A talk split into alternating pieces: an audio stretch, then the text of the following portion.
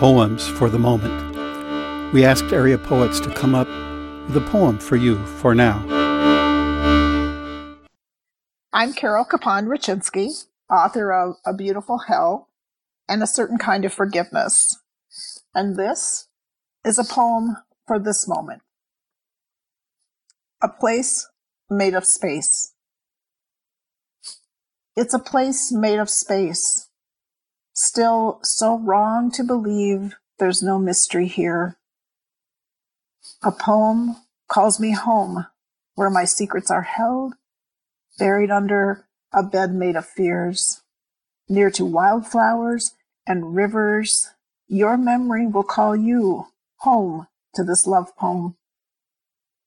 A time made of longing, of postponed and closed for now, and find us in the clouds.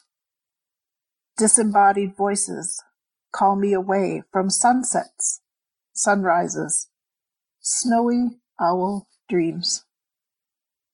A place made of space, a glance, a touch delayed, and vacations and kissing. A home in a poem. No difference between day and night.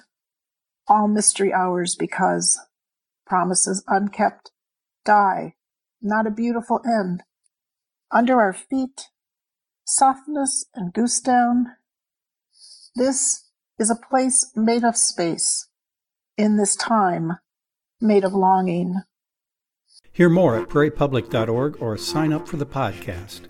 Poems for the Moment is supported by Humanities ND and the listeners of Prairie Public.